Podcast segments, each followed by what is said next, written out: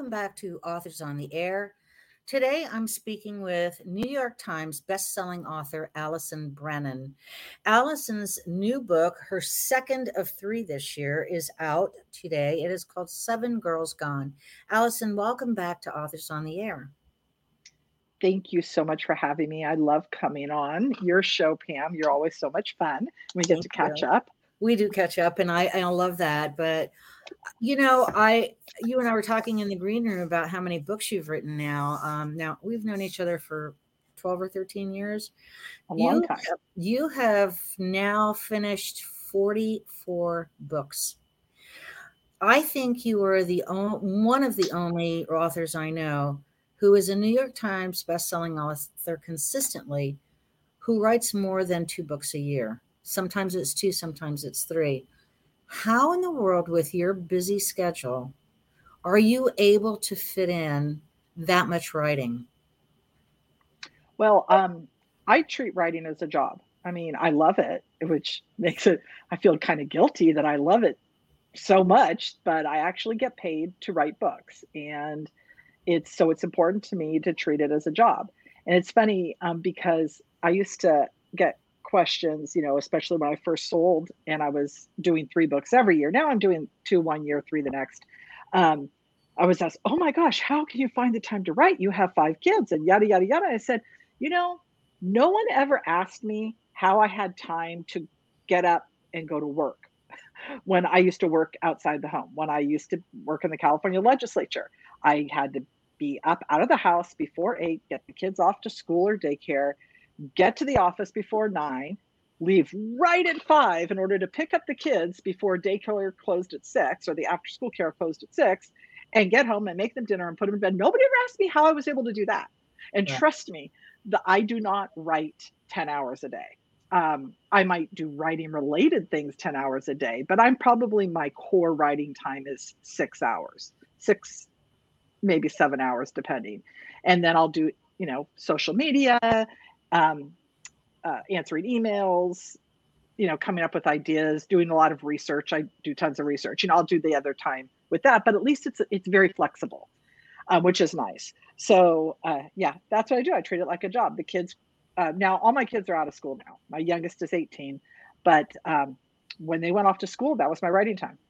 I wrote, and then I was able to go to their practices or their soccer games or football games, whatever they were playing in the afternoon, because I had the flexibility that I never had in the legislature. And if I had to, I could write every weekend, which I, I usually do write on weekends. Just I just don't do the full days. I wonder how many male writers are asked the same thing because they're not. They're they're not doing the children thing, doing the breakfast thing, running them to school, going off to work, coming back, you know, picking them up for daycare, making dinner, making sure they're bathed, the homework is done, and then all the other household things that you kind of do. So here's to you, Allison Brennan, for being terrific. And um, and you're always so pleasant to talk to and always so interesting. So I want to start at the back of your book because – um, you and I have a lot of mutual friends, and in your acknowledgments, you did um, do a hat tip to a couple people that we both really admire quite a bit Tony Causey and DP Lyle. I know that your books are very research centric. You really like research. You could almost still go down the research hole, couldn't you? I often do, unfortunately. It, it could be a great time suck, especially if I'm procrastinating. so a big portion of this book is ta- is placed in the bayou. Yeah. how much did you know about the bayou before you started writing this book? Um i've never been in the deep bayou like you know in the swamps but i have been to louisiana many times and my grandparents are from alabama so i used to go visit the south a lot when i was little so I had a, a general familiarity. I mean, um, the grandma in the book who cooks all the time, my my great grandma Turner. Oh my gosh, you go to her house in Alabama and she had to feed you. Oh my gosh, you're so skinny. You yeah. need to go and eat this. So I and it was and when I would go visit uh, older after my grandma died and I visit my aunts and uncles that still lived in the area, it was like you come in and you sit down and eat everything revolves around food Yes. And I think that that is very true, even to this day, in a lot in the South, especially with oh. large families. Oh, Everything oh, goes around the table, and I actually kind of miss that because it's it's such a great way to connect as family. So I really did want to incorporate that in the book. In terms of the Deep Bayou, I did rely heavily on research. I read the book Murder in the Bayou by um, Ethan Brown, which had a lot of great uh, details about some of the the people and the culture and um, you know everything runs on very very slow. Tony helped me immensely. Anytime I would like say, "Hey, um, you know what would happen here?" and there was like for example um, there's one scene in the book where i had this kid who was pretty much a he was a, a, good kid he was the son of the police chief and i said i emailed tony i said what could he do that isn't bad like illegal but is something that you know he would cut school for and she gave me that fishing contest. She says oh my gosh you know uh, my brother would just you know he would totally cut out on school to go be able to do this competition here. And that's the kind of stuff i needed. I would never have guessed that. So she helped me out with like those little kinds of details that i wanted to use to flesh out characters and um so she, yeah i would text her or call her um or send her long rambling emails whenever i was like really stuck. And she was a great help so now we're going to go back to the beating. This is the Quinn and Costa book number four. Um, you're the readers really, really have enjoyed this series quite a bit. They talk about it an awful lot. I know that our reviewers are crazy for this series. They love it. Um, can you give us a little, just a little pitch about this book? Because I never want to give away anything that might tickle the reader's fancy. We just want to let people know what it's about. And again, give us a little sense of who Quinn and Costa are first. Um, so I I'll kind of give you a little history of how I kind of came up with the series, just because I think it's it's one of those things that I started thinking about because my film agent said, "Oh, this is a really hard sell because there is no mobile response team in the FBI," and I'm like, "When, but it's based on a real FBI squad. So when I went to the FBI Citizens Academy back in 2008, way back when, um, and I uh, was taught, you know, I talked to all the agents there and was got to learn everything about how the FBI works locally in Sacramento. Um, and they have what's called an evidence response team. Almost every regional office has one, and it's agents in the squad in in the office that will come together. They all have specialties and they get special training for whatever their specialty is. Whenever there is a particularly big case, and the one that they use as an example was the Yosemite murders, where um, Stayner killed three women from Yosemite, but he he killed one and he kidnapped two and took them um, up to either far northern California, might have been Oregon. Um, the evidence response team came and investigated that, and they followed the case from beginning to end, every aspect of it. So they have people that specialize in, you know, uh, forensic collection, they specialize in psychology or whatever it happens to be. And it's a team of like eight to 12 people, depending on the office. So, what's I said, oh, I love that. I want to write that. But I didn't want to keep it in one area. I had the Lucy Kincaid series, which is set in San Antonio. Um, I had a series like a romantic suspense trilogy set in Sacramento FBI. So I didn't want to go back there, which is where I was familiar. I wanted to do something a little different. I said, well, what if I had a national group that went around and to small and rural communities? And I love writing about small towns um, because murder in small towns is just very different than murder in New York City. Um, and so that I took the ERT and I just made it national. So Matt Costa was picked to be the uh, head of the mobile response team by his boss, who is also a friend of his, uh, the assistant director of the FBI, and said, "Put him in. We're going to do a pilot project. Um, you can pick your team." So that's all. That right there was a kind of sticking point for Matt. I mean, he wants the best of the best, and so he had a very small team in the first book, and it's gradually grown. Um, in the first book, uh, Kara Quinn is an LAPD detective, and she was on leave, administrative leave, after an officer involved shooting. Um, and so she went to Washington to visit her her grandmother because she was forced to forced to forced to get out of LA. and she got involved with the case. So they they became involved romantically, um, but more all to solve. You know, they solved the crime, but they never expected to see each other again. So then at the end of the book, we learn Kara can't go back to LA. Um, the guy who she was had uh, arrested for human trafficking um, and and labor violations, a bunch of other stuff. So she um, he is out on bail. The feds are taking over the case. They've completely messed it up, and he has a hit out on her. So her boss wants her to go work for the mobile response team until he goes to trial. So I, that gives me like a year that she gets to do it until um, until the trial. And then of course I I'm not going to give anything away, but the next book that comes out next year is about the trial of David Chen. So that or pre-trial motions because um, he's trying to get the entire case thrown out, all the evidence thrown out. And if that happens, obviously he'll go free. So that's the next book. So Matt and Kara are working together, and they, uh, w- which is just a lot of fun. I think there's a lot of sexual tension, but it's not romantic suspense in the traditional sense, um, because I really, really focus on the murders and the suspense. For Seven Girls Gone, I um, I was reading a lot about the Jeff Davis Eight, which is a real life unsolved mystery, and I just felt really compelled to not solve that crime. Obviously, it's a real murder, but to write about um, victims who tend to get lost in the system because you know the victims in my book are prostitutes and they're drug addicts and they tend to be okay oh that's another another dead hooker you know? Wash that aside. I don't want to just forget about it. I want to say okay you know these are people too. And so i focus really on the family like the family members and what has happened to them as they're the women that they love and maybe they've made some bad decisions um, have been killed.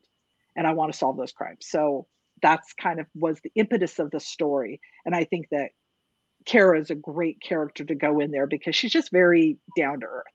You know she's going to say yeah you made some really bad decisions but you know what? I'm going to go solve your murder because this is wrong. It's not fair that someone's getting away with this.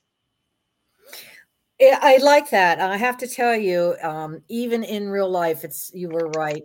Generally, those victims are marginalized, um, as is a lot of violence against women. So I'm glad that you're tackling that. Now, is Matt also motivated to help the to find answers for these victims? Matt is. Matt's motivated in other ways. I think um, he is. I mean, he's very law and order you know he he believes in the law he believes in justice he is always going to do ultimately do the right thing um, he will bend the rules a little bit um, but he lets kara go because he in, in the book there was a scene where matt's reflecting on his two agents because michael harris is a former navy seal very just you know god and apple pie i mean right. michael's the guy that you want next to you if you're going into any bad situation Right. Um, and Michael is very, um, he follows the rules. There was a the second book in the series he had to go undercover and he had a really difficult time because he had to lie. He does not lie well. Um, he really wants a home. He wants a family because he didn't have that growing up. His brother was killed in a drive-by shooting. His mother was a drug addict, died very young. He didn't have family. The team has kind of become his family, but he wants his own family, and so he's now second guessing whether he can stick this out because they have to travel so much and he can't date and settle down and you know all the things that he wants. He says he wants right. to be able to you know play catch with his kids before he gets too old to throw a ball. So that's kind of michael and he's he's a great guy. And and so matt is reflecting that if he could combine michael with his strong ethics his sense of right and wrong his diligence his tactical training with Kara, who has a lot of empathy and a lot of um, compassion, but also that that gut that cops like to talk about, the instincts. And if he could combine them into the one agent, he would have like the super agent. You know, because everybody is everybody has pros and cons in real life and in, in books. You don't want to make characters so perfect that they can do no wrong. Right. And Kara sometimes she she can put herself at risk. She doesn't have a death wish, but if she feels that by doing something she's going to be able to help another person she's going to go and do it she doesn't always think things through. Michael's a thinker. Michael will like plan. I mean, he was in the military. It's like, okay, we have to have a plan and then we implement the plan and then we have contingencies on our plan. And Kara is, I'm just going to go do it. So, I mean, they, right. they work really, they've really learn to work well together. And I love writing them together because um, they're so different, but they're also have some, you know, I don't know. They're, they're just fun to do. They, comp- they complement each other, so that's a good thing. So one of the things that I always ask, and I, I always want someone to be clear on, is the importance of plot in a book. So, what is your theory or your feeling about the most important thing when writing plot? Well, first, I don't plot. I, I think there's well, you're an organic writer i understand that yes. but when you're when you are looking at the plot line i should say what's the most important thing you want to get you want to get into your book so that the reader gets the story? What do you have to do to make a plot line great? Um i think for me when i'm writing i want it to be as authentic as possible. I want the story to feel real so I want the plot to feel real. I want to feel like you can recognize the people on the page. So whether you know them personally or not, you could recognize the type of person on the page or the situation. And you could see how these characters can fall into the situation. Um, you know, so I think authenticity is really important to me in terms of plot. You want to make sure it's it's something that people can not just relate to, I mean, because a lot of people can't relate to drug addicts. I mean, but I think everybody has known somebody who right. has gotten addicted right. to drugs. Right. So I want to make sure that I can kind of keep that. But it, when I kept with, up with the overall plot, um, like I said, I don't really plan it all out. And so I don't know how it all comes together at the end. And I know that sounds really bad as a writer. No, it doesn't. Actually, it makes sense to me because it gives you freedom to go ahead and write in the spur of the moment. So you're also writing decisions that your characters are making in the spur of the moment. So I I I understand that completely. Allison, you're pretty well known throughout the crime fiction community. You've been very active with international thriller writers and so on and so forth. Um, is it exciting for you when someone comes over to you and says, "I know who you are. You're Allison Brennan, and I love your books"? um, well nobody recognizes me and that's one of the nice things about authors is you usually don't recognize an author unless you're going to a writers conference.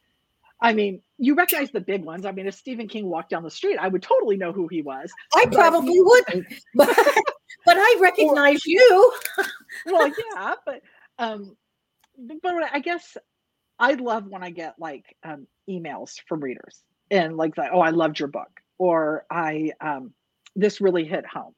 Um you know, I I I do really like that contact and that you know kind of the pat on the back because it's like okay i'm not writing into the void. You know i'm writing and people actually are reading my books. And so that actually makes me very happy. I um you know i like looking at what people are reading like when i go to the airport and I'll like look, but, but people half the people have e-readers. I can't see what they're reading anymore. That's really frustrating. And I have seen easiest people- way to travel, my dear, when you're going for any length of time, you can't carry all the books on, you know. So you oh, so you have to have an e-reader. I, I I understand that though. Do you when you have the chance to talk to readers, do you like the one-to-one interaction?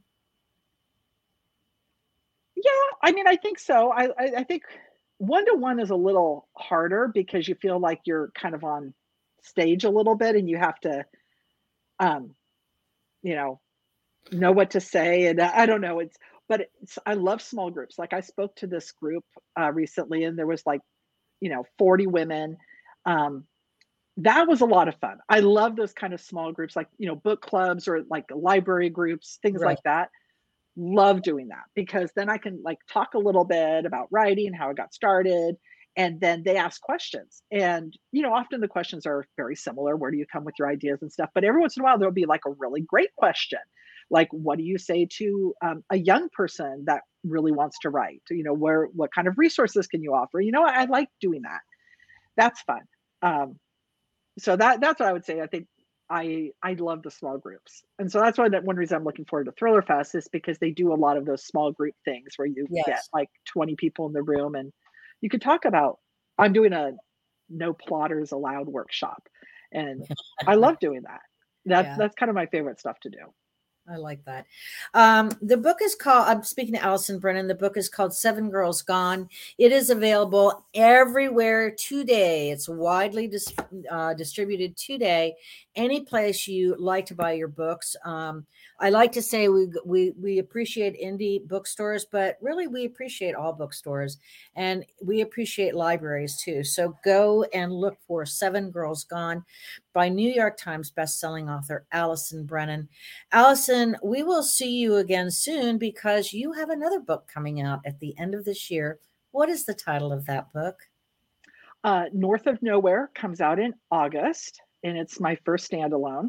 And I'm really excited about that. So I look forward to coming back on and discussing discussing that book because it's completely different than what I normally do. uh, when if if one of the audience members wants to find you, where's the best place to get all the information about you in one place? AllisonBrennan.com. My website has links to all social media, um, my Substack newsletter. You can sign up for my um, quarterly newsletter um, there. And yeah, Thank you, Allison. I appreciate you taking the time to be with me today. And I know a few other hosts in this network are interested in speaking to you too. You're a very popular guest. thank you for being with me. And thank you, Mom and Dad. I'll see y'all later.